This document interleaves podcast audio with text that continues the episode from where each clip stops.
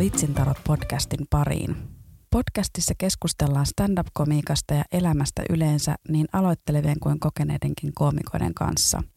Sen lisäksi, että koomikolta kysellään, niin koomikot pääsevät myös itse leikkimielisesti kysymään tarotkorteilta siitä, mikä on mielen päällä.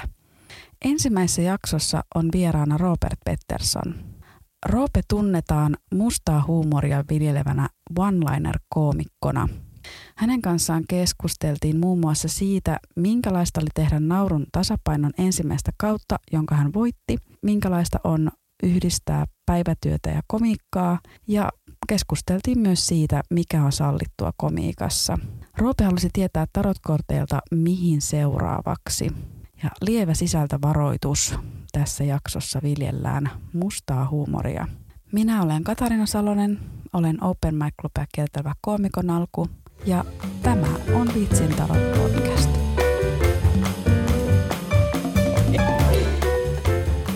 Hei, tervetuloa Vitsin tarot podcastiin, Robert Pettersson. Joo, kiitos, kiitos. Miten menee? No ei tässä mitään. Tulin yöllä Seinäjoelta keikalla ja ehkä vähän vielä tuntuu väsymyksenä, ettei nukkunut ihan normaalisti, mutta kyllä tässä kun saa kahvia vähän naamaan, niin eiköhän tästä pikkuhiljaa heräile. No niin. No aloitetaan sitten helpolla. Mä haluan tietää, että miten aloitit stand-upin tekemisen ja milloin? Tämä on aika tuttu juttu. Mä oon varmaan sitä aikaisemminkin puhunut, mutta ja. käytännössä se tapahtui vuonna 2008 alkukesästä, kun mut painostettiin osallistumaan Suomen stand-up-klubin järjestämään stand-up-kurssiin. Loppujen lopuksi mä sitten suostuin, koska mulla ei ollut silloin mitään muutakaan erikoista tekemistä. Mutta mä muistan, että mä en sitä kuitenkaan kauhean vakavasti ottanut silloin. Eli se ei todellakaan ollut mikään muu haave, mitä mä olisin halunnut aina tehdä. Että se oli pikemminkin vähän semmoista, että kun ei muutakaan ollut, Joo, puhuit tästä esimerkiksi juuri Vitsit sikseen podcastissa Joo. Heikki Viljan kanssa. Joo. Että jos haluatte kuulla lisää roopea, niin sielläkin on. No ehkä mä voisin sitten kysyä, että mitä sä niin kun, sitten kun sä olit siellä kurssilla, niin tuliko mitään semmoisia oivalluksia itsestäsi, joka sitten sai menemään sinne lavalle? No se suurin oivallus oli ehkä se, että kuinka vaikeaa se sitten käytännössä onkaan, että jo siellä kurssilla näki, että – tai huomas lähinnä, että ei se ollutkaan ihan niin helppoa kuin miltä se näyttää. Ja mä myönnän, että mä olin ylen katsonut suomenkielistä stand-upia siihen asti, että mä en oikein nähnyt siinä mitään erikoista tai mitenkään niin kuin tavoittelemisen arvosta ja, ja jotenkin sitä ajattelin niin kuin varmaan moni muukin ajattelee ennen kuin itse aloittaa, että kyllähän minäkin tuohon pystyn, mutta sitten kurssilla jo mä tajusin, että eihän tämä ole ollenkaan niin helppoa kuin miltä se saadaan näyttämään silloin, kun lavalla on joku, joka tietää mitä tekee. Helpottuuko se yhtään tässä nyt 14 vuotta tehneenä? Totta kai se vähän helpottuu, mutta samalla se oma rima ja – ja se laji kehittyy samaa tahtia, niin, niin tavallaan koko ajan tulee uusia haasteita eteen. Että tavallaan se helpottuu, jos vertaa siihen, että aloittaisi tällä kokemuksella nyt tyhjästä, mutta toisaalta niin ei se lavalle meno edelleenkään mitenkään kauhean helppoa. Onko sun mielestä tai mihin suuntaan suomalainen stand-up on kehittynyt tässä viimeisen kymmenen vuoden aikana suunnilleen? No kyllä mä sanon, että se on kehittynyt. Mihin suuntaan?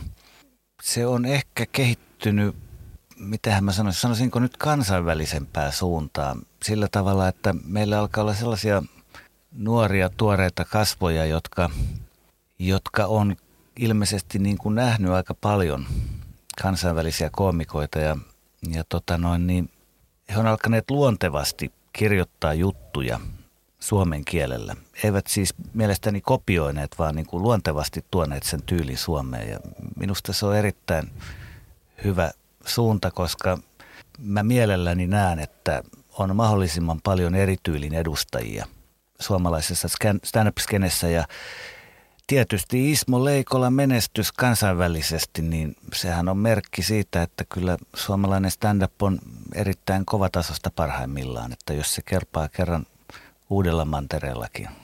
Mm. Joo, musta oli ihan hauska eräs koomikko sanoi janossa mulle ja muutamalle muulle, että, että se on jotenkin kiva nähdä, kuinka te uudet yritätte niin paljon. Ja sitten oli piti vaan sanoa, että mitä uusia on nykyään niin paljon, niin on pakko yrittää, että alkaa erottua joukosta. No puhuit tuosta tyylistä, niin sullahan on hyvin tämmöinen persoonallinen tyyli lavalla. Haluatko kuvailla sitä?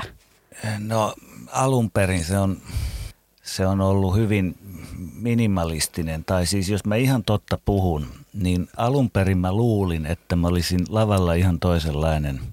Mun kurssilla kirjoittamat ekat jutut oli semmosia paljon pitempiä ja mä puhuin niissä nopeammin ja mä tauotin sitä puhetta, mutta kun mä tajusin, että, että ei se ehkä oikein toimi, niin mä karsin sitten pois sieltä kaiken ylimääräisen, jolloin lopulta jäi semmoinen aika riisuttu one-liner-tyyli ainakin niin alkuvuosina.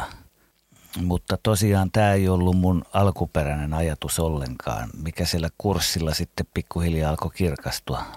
Miltä se tuntuu, kuinka kauan meni, että sä tavallaan löysit sen oman tyylin? Mm, siinä ei mennyt välttämättä kuin kolme tai neljä keikkaa. Ja kun mä sanon keikkaa, niin se tarkoittaa semmoista viiden minuutin pyrähdystä siellä lavalla aina näiden kokeneempien esiintyjien välissä. Että se tuli kyllä mulle aika nopeasti ja mä tiedän, että mä olin siinä mielessä aika onnekas, koska moni joutuu tekemään paljon enemmän töitä ennen kuin ne löytää lopulta sen tyylin, joka istuu heille kaikista parhaiten. Niin mä tiedän, että mä olin hyvin onnekas siinä mielessä. Niin, että tavallaan se oma luonteva tyyli tuli nopeasti. Niin, no ei se kovin luonteva ole, mutta, mutta sanotaan näin, että se sitten oli se, mitä aloin tekemään. Tuntuu parhaimmalta lavalla ollessa. No e- ehkä vähiten hirveältä. Yleisöstä en sano mitään. no, yleisön mielipidettä. No sitä on kysyttykin ja sehän on ollut oikein mukavaa myös naurun tasapaino vuonna 13. Senkin menit voittamaan. No joo, ja sekin on, kun mä oon vähän aina ollut skeptinen, että voiko tämmöisessä lajissa kilpailla, kun on kuitenkin esittäjät on niin erilaisia ja tyylit on niin erilaisia. Tämä on niin kuin vähän makuasia, mutta kuitenkin, vaikka olin pyhästi vannonut, että en enää osallistu yhteen ainoaan stand-up-kilpailuun, niin Liliuksen Freddy 2012 joulukuun lopussa vuoden viimeisellä keikalla takahuoneessa Villi Väinössä puhui mut ympäri, että mä haen naurun tasapainoon. Ja kyllä mä sitten taisin vihan viime tingassa sinnekin sitten hakea. Ja meitähän oli kyllä aika paljon niissä karsinoissa, jos mä nyt muistan, että niitä järjestettiin useammalla paikkakunnalla. Ja mä olin jo silloin vähän kyllästynyt tuohon kilpailuun, että mä tunsin jo niin paljon koomikoita, että musta tuntui ikävältä kilpailla niitä vastaan, että me tavallaan ollaan toistemme, no ei nyt vihollisia, mutta kuitenkin toisiamme vastaan kilpaillaan, niin se alkuasetelma tuntui minusta jotenkin epämiellyttävältä. Joo, mä olin jo vähän silleen, että voiko naurun tasapainosta vielä puhua. Siitä on kohta kymmenen vuotta ja sitä ei löydy Yle Areenasta niille, jotka ehkä haluaisi, jäi, jäi katsomatta ja haluaisivat nyt katsoa. Niin se, mutta minä kyllä katsoin sen koko kauden ja se oli mun mielestä, silloin en vielä ajatellut tekeväni stand-upia itse, mutta, mutta mun mielestä se oli hienoa, kuinka te joka viikko teitte sen uuden viisi minuuttia uudesta aiheesta. Niin kehittikö se kun joka viikko piti tehdä se viisi minuuttia ihan uudesta aiheesta, niin jäikö siitä jotain sun kirjoitusprosessiin siitä naurun tasapainosta? Mm, hyvin todennäköisesti siitä jäi jotain, mutta se varmaan oli niin vähäistä että mä en erota sitä, mitä siitä on jäänyt nyt jälkikäteen, mutta kyllä siitä varmaan jotain, että ehkä semmoinen niin kuin asioiden listaaminen ja läpikäyminen jostain tietystä aiheesta, niin ehkä, ehkä siitä jäi jotain kyllä, mutta, mutta mä en ehkä tarkemmin osaa sitä määritellä. Se on todennäköisesti siitä on jäänyt jotain, mutta mun kirjoitusprosessini nyt on vähän sitä sun tätä, että se ei ole mitenkään semmoinen kovin tarkkaan määritelty. Kerrotko vielä siitä, minkälaista oli kulissien takana? Me katsojathan nähtiin, että teille esiteltiin se aihe, alue, mistä te teette ja sitten te hävisitte jonnekin kirjoittamaan ja sitten me nähtiin, kun te tulitte sen materiaalin kanssa, niin kuinka paljon siinä oli aina aikaa välissä ja pääsittekö te harjoittelemaan niitä juttuja ennen kuin sitten televisioitiin?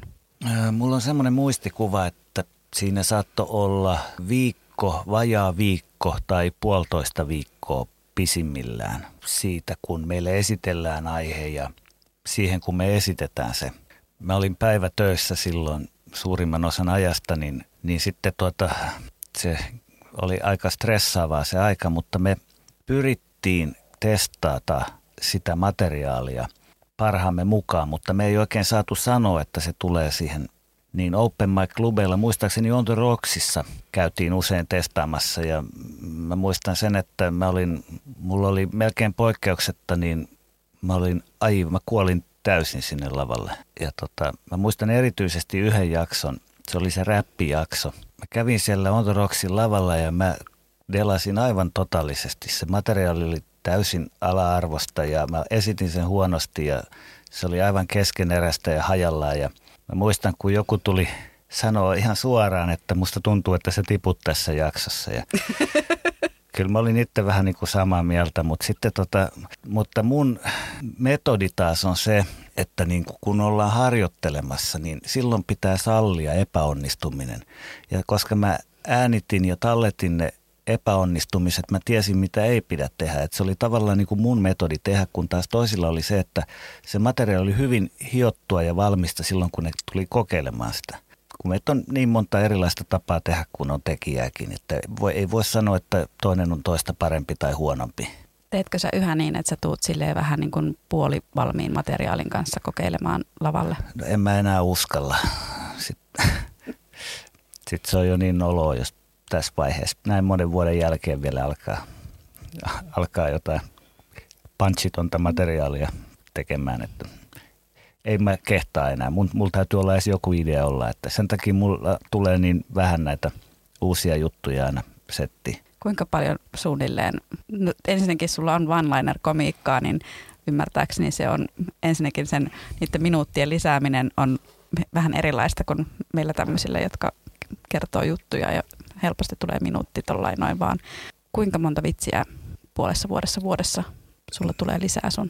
No onhan tämä mulle aika tuskasta kyllä tämän uuden materiaalin kehittäminen, mutta mä sanoisin nyt, että mulla on tässä ehkä tässä parin vuoden korona-aikana niin kyllä aika kaivo tyhjeni aika totaalisesti, että ei meidän ensin tulla yhtään mitään. Nyt mulla on ehkä joku seitsemän minuuttia uutta, uudempaa materiaalia, mitä mä nyt testailen. Ja, ja sitten tuntuu, että mitä enemmän sitä testailen, niin sen helpommin sitä tulee. Että, että tavallaan se korona oli, että kun ei päässyt keikoille ollenkaan, niin, niin ei niitä juttuja vaan saanut kehitettyä. Että en minä ainakaan. Mulla täytyy olla se, että mun aivot on siinä lavamoodissa tai kirjoitusmoodissa koko ajan, että muuten, muuten ei, ei vaan keksi mitään. Joo, se on ehkä just stand-upissa, että että se on taidemuotona, että sitä ei voi tehdä, jos ei pääse elävän yleisön eteen. Joo, kyllä se on, koska ei sitä yksin itselleen, tai minä en ainakaan tee, vaikka mielelläni kyllä tekisi, jos olisi mahdollista. niin, olisi vaan siellä komerossa yksin. Nimenomaan. sä mainitsit tuossa, että sä olit silloin päivätöissä ja olet yhä päivätöissä, niin miten sä oot yhdistänyt stand-upin ja päivätyön?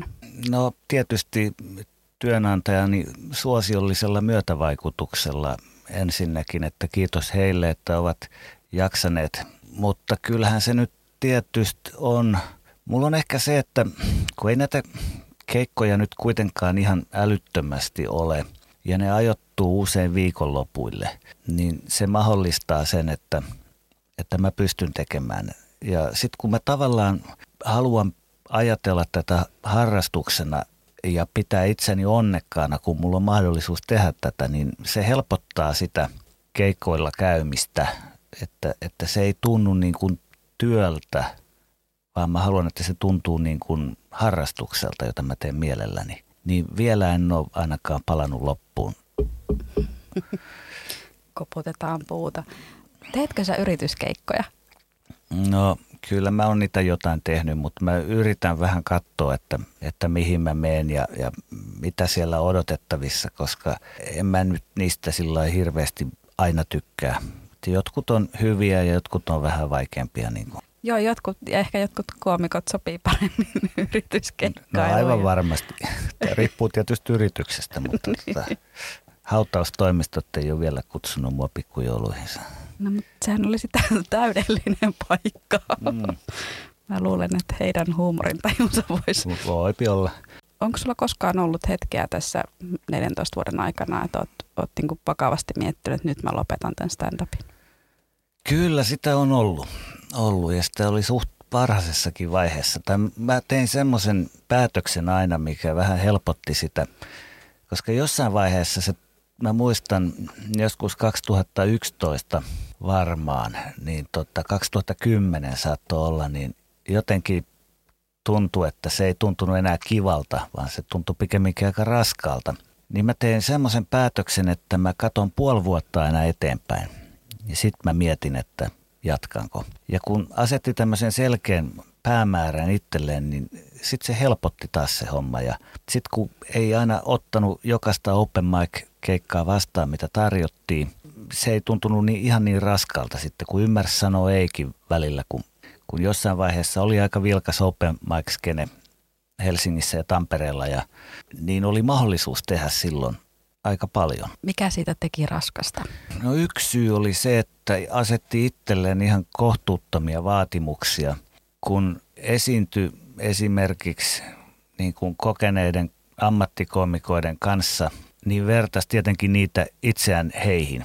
Sitten kun ei kuitenkaan ollut lähelläkään sitä tasoa, ja sitten näki, kuinka paljon paremmin yleisö reagoi heihin ja kuinka paremmin ne hoiti sen homman siellä lavalla, niin se turhautti. Ja toinen, mikä turhautti muistaakseni, oli se, että, että sitä materiaalia ei tullut mun mielestä tarpeeksi siihen nähden, mitä mä olisin halunnut. Mä olisin periaatteessa joka keikalla halunnut kokeilla uutta materiaalia, mutta minkä teet, kun ei, ei vaan saa kirjoitettua tarpeeksi hyvää. Niin muistan, että, että jossain vaiheessa olin kyllä hyvin turhautunut ja väsynyt, mutta tota, onneksi se sitten meni ohi. Oliko se vaan niin kuin ajan kanssa meni ohi vai teitkö sä jotain ajatus, ajatustyötä sen eteen? Musta tuntuu, että mä jotenkin löysin taas sen ilon siihen hommaan, että, tota, että se ei ollut ehkä ihan niin ryppyotsasta ja vakavaa sitten, että siihen, siihen sai jotain hauskaa. Alkoi vaan jotenkin sujumaan ja asiat meni eteenpäin ja tuli parempia keikkoja ja materiaali parani ja tuli niitä niin sanottuja onnistumisen elämyksiä kai siihen tahtiin, että sitten, sitten taas innostui siitä enemmän. Mutta eihän se tietenkään mun tapauksessa, sehän ei näy lavalle, lavalta, vaikka mä olisin kuinka masentunut tai väsynyt tai apattinen tai sairas, koska mä oon aina saman, mun ei tarvi niin esittää siellä mun lava-hahmoon eikä tyyliin ei kuulu semmoinen pirteys eikä iloisuus eikä energisyys, niin tota, mä voin mennä vaikka kuoleman kielissä sinne, jos mä vaan saan juttuni ulos. Toihan on hyvä. Itse olen välillä huomannut, että kun olen, olen semmoinen iloinen ja pirteä, niin sitten jos vituttaa ja väsyttää, niin pitää keksiä jotain, jolla saa se ilon sieltä irti. Tuleeko sulle vielä semmoisia hetkiä, että, että sä katot jotain esiintyjää ja oot silleen, että ei hitsi, että, että onpas se hyvä? No totta kai niitä tulee koko ajan, että varsinkin jos se on hyvinkin erityylinen kuin minä, niin sitten mä vaan ihmettelen, että miten se voi tehdä noin ja miten se impro on yleisön kanssa tuolla ja, ja miten se on noin nopea ja kyllä niitä tulee, mutta mä oon oppinut hyväksymään sen, että heillä on se oma tyylisä. Että tota, kaikki ei voi olla hyviä kaikessa. Luin sun Wikipedia-sivun ja siellä oli sille, että olet myös ollut bändeissä. Teetkö vielä musiikkia? No tota, mä en ole kirjoittanut sitä Wikipedia-sivua, mun kaverin kirjoittama. Mutta siis joo, se on vähän nyt sillä miten hän tämä nyt sanoisi, että ei nyt kannata ihan niin kirjaimellisesti ottaa, mitä siellä lukee näistä äh, aikaisemmista saavutuksista, mutta tuota, sen verran siinä on totuuden siementä, että kyllä mä siis mä terapia mielessä soittelemme kavereiden kanssa edelleen semmoista äh, primitiivistä autotallirokkia – ja tota no, niin se, on, se on oikein mukavaa, kun se on harrastus, eli ei tarvitse keikoilla käydä viikonloppuisin. Niin tota, mutta se on semmoinen, missä voi päästellä höyryjä ja tehdä vähän toisenlaista niin sanottua taidetta. Tai ilmaisun, se on ilmaisun muotona vähän erilainen, mikä on semmoinen tasapainottava. Onko sulla jotain muita musiikin lisäksi, jolla sä tavallaan tasapainotat elämääsi, kun on koko päivä työ ja stand-upia, joka kuitenkin on aika, aika vaativa harrastus ja sitten on musiikki, joka on sitten ilo, ilo, pelkkää iloa. No kyllä mä pyrin liikkumaan jonkun verran, koska se oikeasti niin sillä on rauhoittava vaikutus. Ja tota, sitten mä pyrin lukemaan jonkun verran sarjakuvia ja, ja ihan oikeitakin kirjoja ja kuuntelen musiikkia tietysti ja, ja tykkään katsoa elokuvia ja sarjoja, että siinähän se nyt melkein onkin, että mä oon joskus piirtänyt, mutta mä en ole varmaan kohta 20 15 vuoteen piirtänyt mitään, että se jäi sitten niin kuin aika totaalisesti, että ei vaan aika ja energia riitä. No onhan tuossa jo aika paljon kaikkea. No joo, mutta silti tuntuu, että ei mitään saa aikaiseksi. Kuulostat, että vaadit itseltäsi paljon. No en mä nyt tiedä. Kun näkee, kuinka paljon muut ihmiset saa aikaan, niin siihen verrattuna tuntee itse saavan saamattomaksi.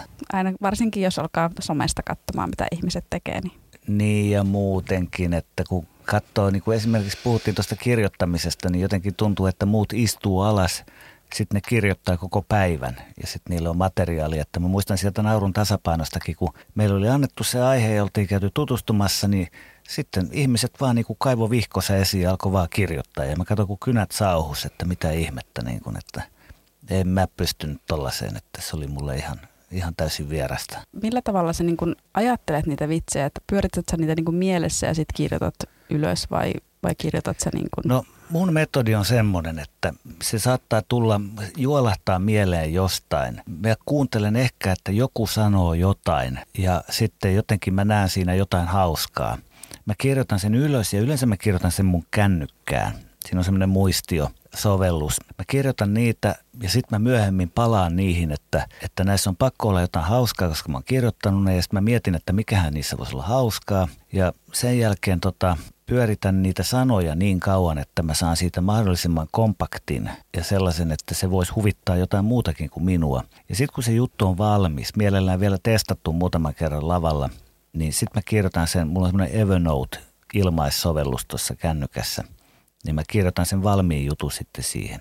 Niin se on helppo löytää, jos hakee jostain tietystä aihealueesta jotain juttuja useampia, niin niin se on niinku se mun metodi niinku pähkinänkuoressa.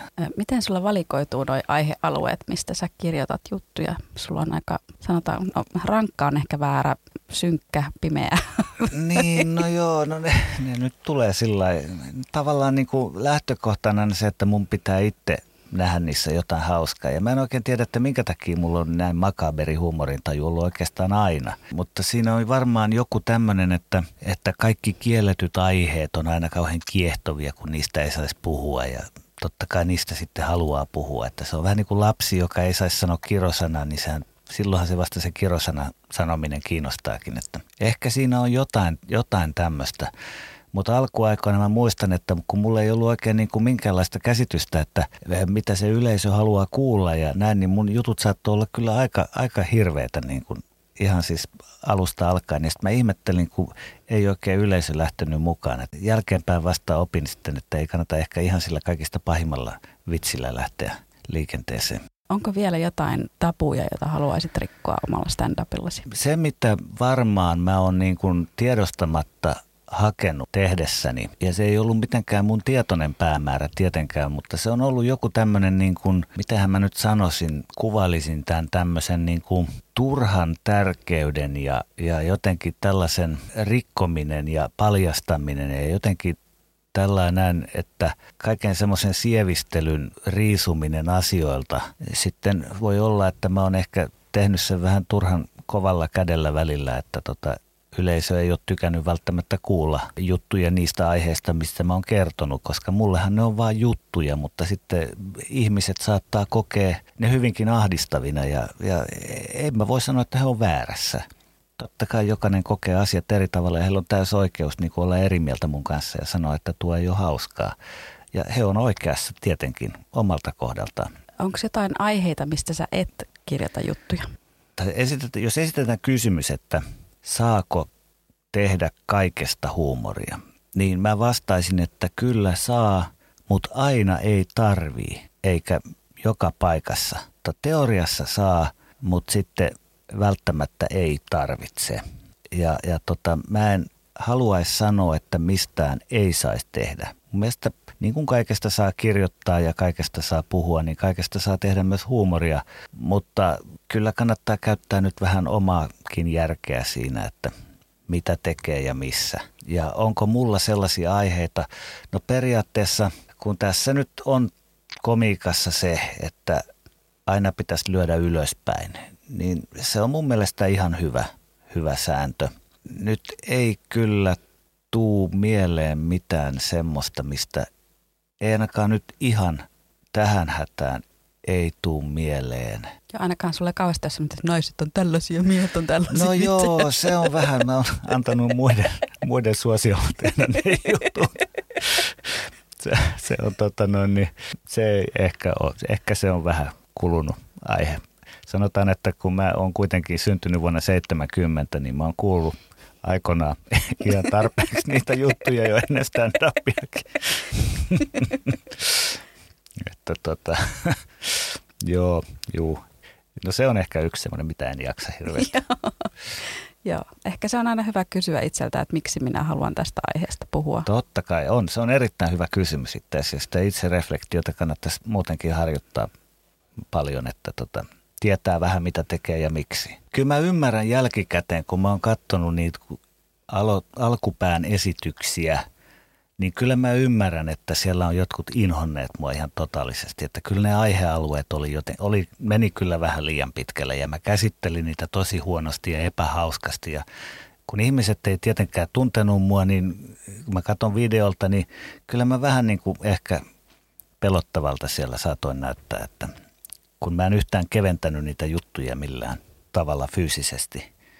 Kyllä mä ymmärrän yleisön reaktiot aina välillä, että muistan, että joku nainen kirkas kerran niin Kuontoroksissa. Ja, Aha. Joo. joo, ei mennyt kovin hyvin se keikka. Mm. Semmoinen. Joo. Mutta hei, mennään sitten noihin tarotkortteihin. Ajata asiaan. Asia.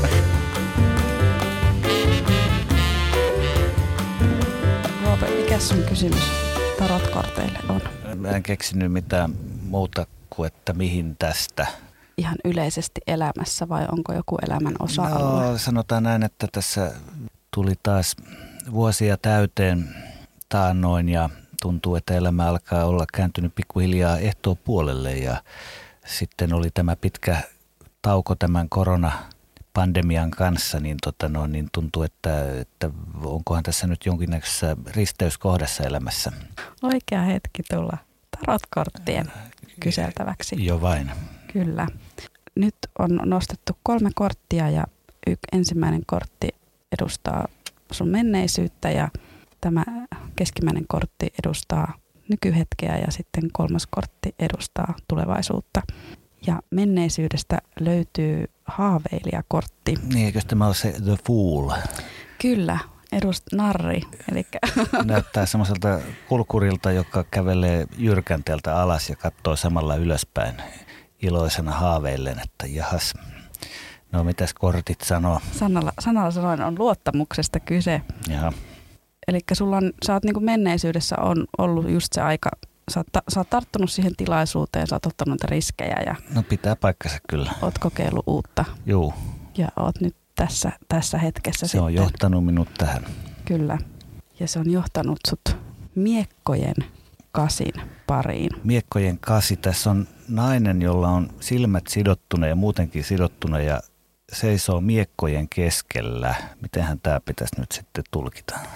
No tämä on itse asiassa kanssa hirveän, se hauska mun mielestä tarotkorteissa on, koska niille itse annetaan se merkitys, niin tämä itse asiassa hyvin edustaa sitä mielentilaa, missä sä tällä hetkellä olet. Eli siellä on, että, että omat ajatukset alkaa tuntua vähän ansalta ja nyt ollaan semmoisessa vähän niin kuin sidoksissa, niin tarotkortit nyt pyytävät sua pysähtymään mm. hetkeksi ja miettimään, eikä tehdä niitä hätiköityjä päätöksiä, koska nyt jos sä teet niitä hätiköityjä päätöksiä, niin siellä tuli maljojen kuningas varoittamaan. Ja se on vielä väärinpäin. Väärinpäin varoittamaan, että jos nyt lähdet väärälle tielle, niin Tarkoittaako tämä, että ryyppääminen saattaa mahdollisesti lähteä käsistä?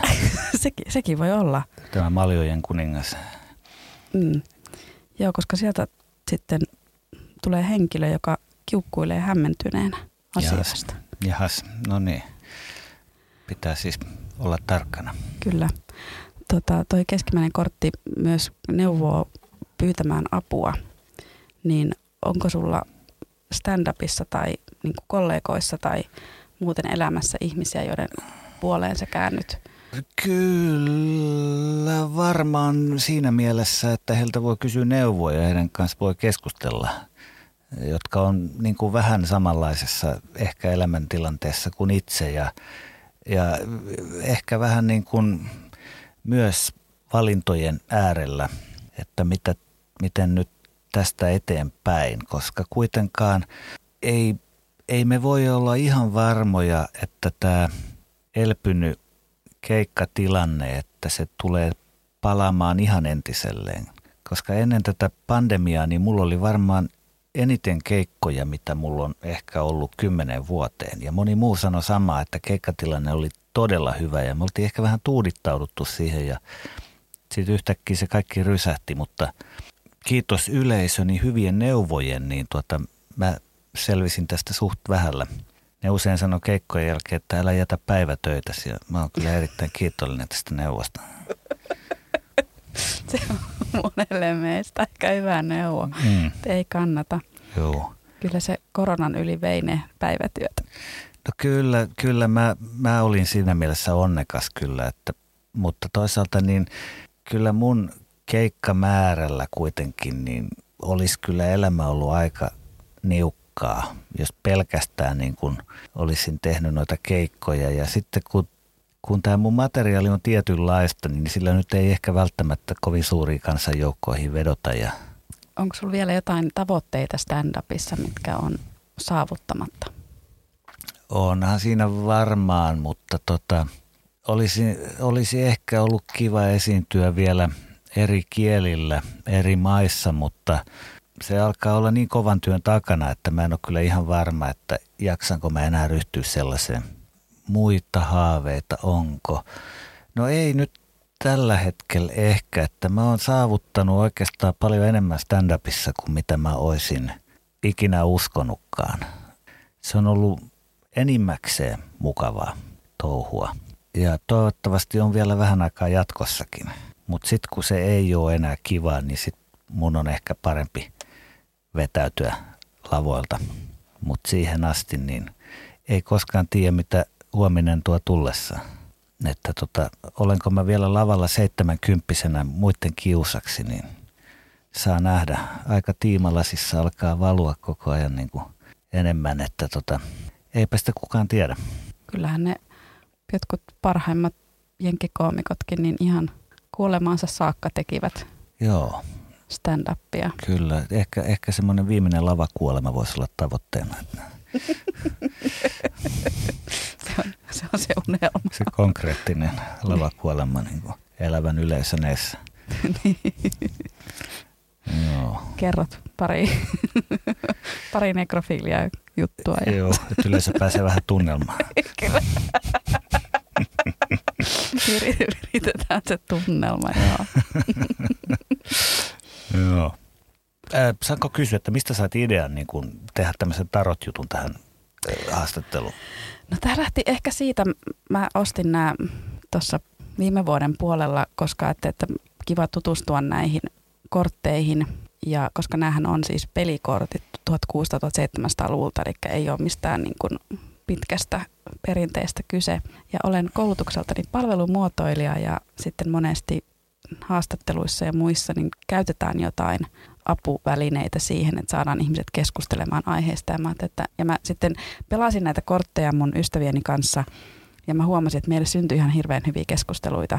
Niin sitten mä ajattelin, että no mikä sen parempi kuin kysyä korteilta ja sitten katsoa, että just, että että joko, että mitä sieltä syntyy. Hän on kortti tuo, kortti vie. Mm, kyllä. No niin.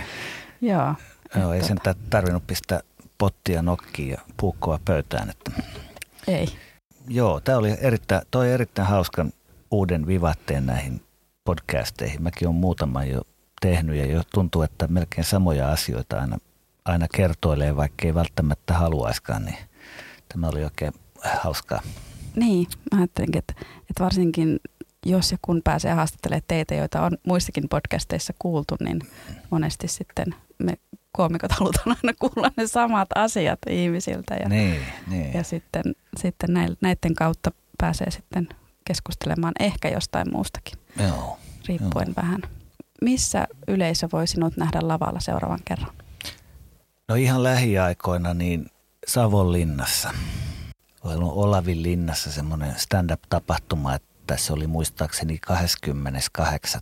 Että sinne vaan, jos tämä podcast ehtii tulla ulos, niin Tiistaina tulee. hyvä, niin sitten sankoin joukoin sinne. Siellä on paljon esiintyjiä, että mä en ole ainoa.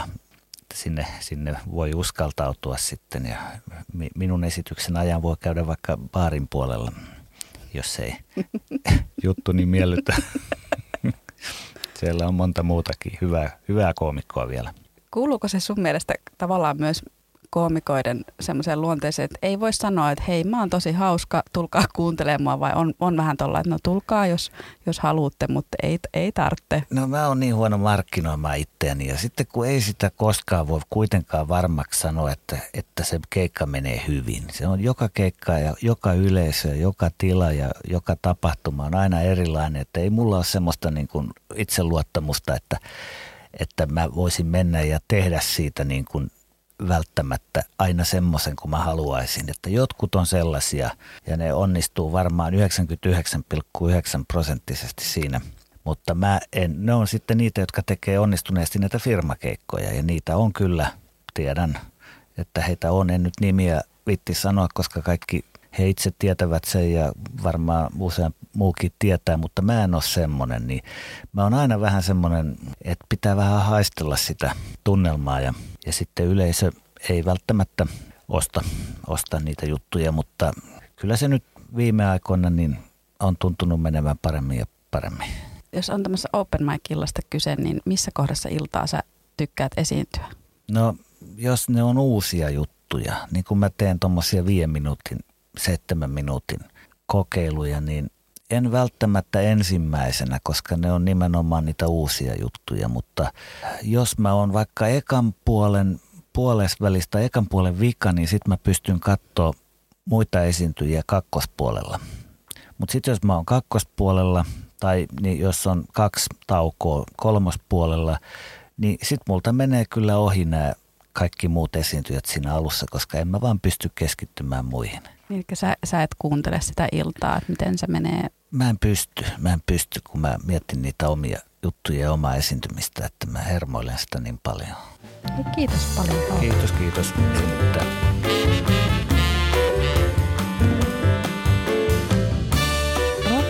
Petterssonin komiikkaa on tosiaan tarjolla lauantaina 20. elokuuta Savonlinnassa. Tapahtuman nimi on Stand Up Maratoni ja se lupailee, että tarjolla on ainutlaatuisen hersyvä koomikokattaus alan kirkkaimmista ammattilaisista. Liput ja lisätiedot löydät lippu.fi-sivustolta Stand Up Maratoni Olavin linna. Minut voi nähdä tällä viikolla kolmena iltana. Huomenna keskiviikkona olen Kallion Ontaroksissa. Siellä on joka keskiviikkoisin järjestävä stand-up-sirkusklubi. Kello 20 aloitellaan. Liput on maksukyvyn mukaan 5 tai 10 euroa. Torstaina olen Kielisolmussa klubilla Vuosaaren olutravintola Solmussa. Se on siellä kerran kuussa ja jos Kielisolmussa kuulostaa tutulta, niin se löytyy myös keskiviikkoisin kerran kuussa Kivistöstä. Siellä ilta alkaa kello 19 ja se on maksuton, eli ilmaiseksi, kaljan hinnalla. Voi kun kivaa. Tai vettä. Vettäkin voi saa juoda. Minä aion juoda limsaa. Ja lauantaina olen Lappeenrannassa Sikahauska stand-up-klubilla. Siellä on kaksi iltaa. Siellä alkaa kello 18 ja sinne liput on 10 euroa ja toinen on kello 20 ja sinne liput ovat 20 euroa ja minäkin siinä kello 20 klubilla olen sitten mukana. Lisätietoja näistä klubeista löytyy Facebookista. Vitsintarot podcast löytyy Instagramista at vitsintarot podcast ja viestiä voi myös laittaa sähköpostilla vitsintarotpodcast at gmail.com. Minut löytää Instagramista at Katariina Salonen ja Facebookista koomikko Katariina Salonen. Hei kiitos, että kuuntelit tämän ensimmäisen jakson. Tästä tämä lähtee. Jätä kommenttia, anna palautetta ja jos kovasti tykkäsit, niin hei laita podcast-tilaukseen. Seuraava jakso jälleen ensi tiistaina ja siellä vieraana Tiina Lintunen.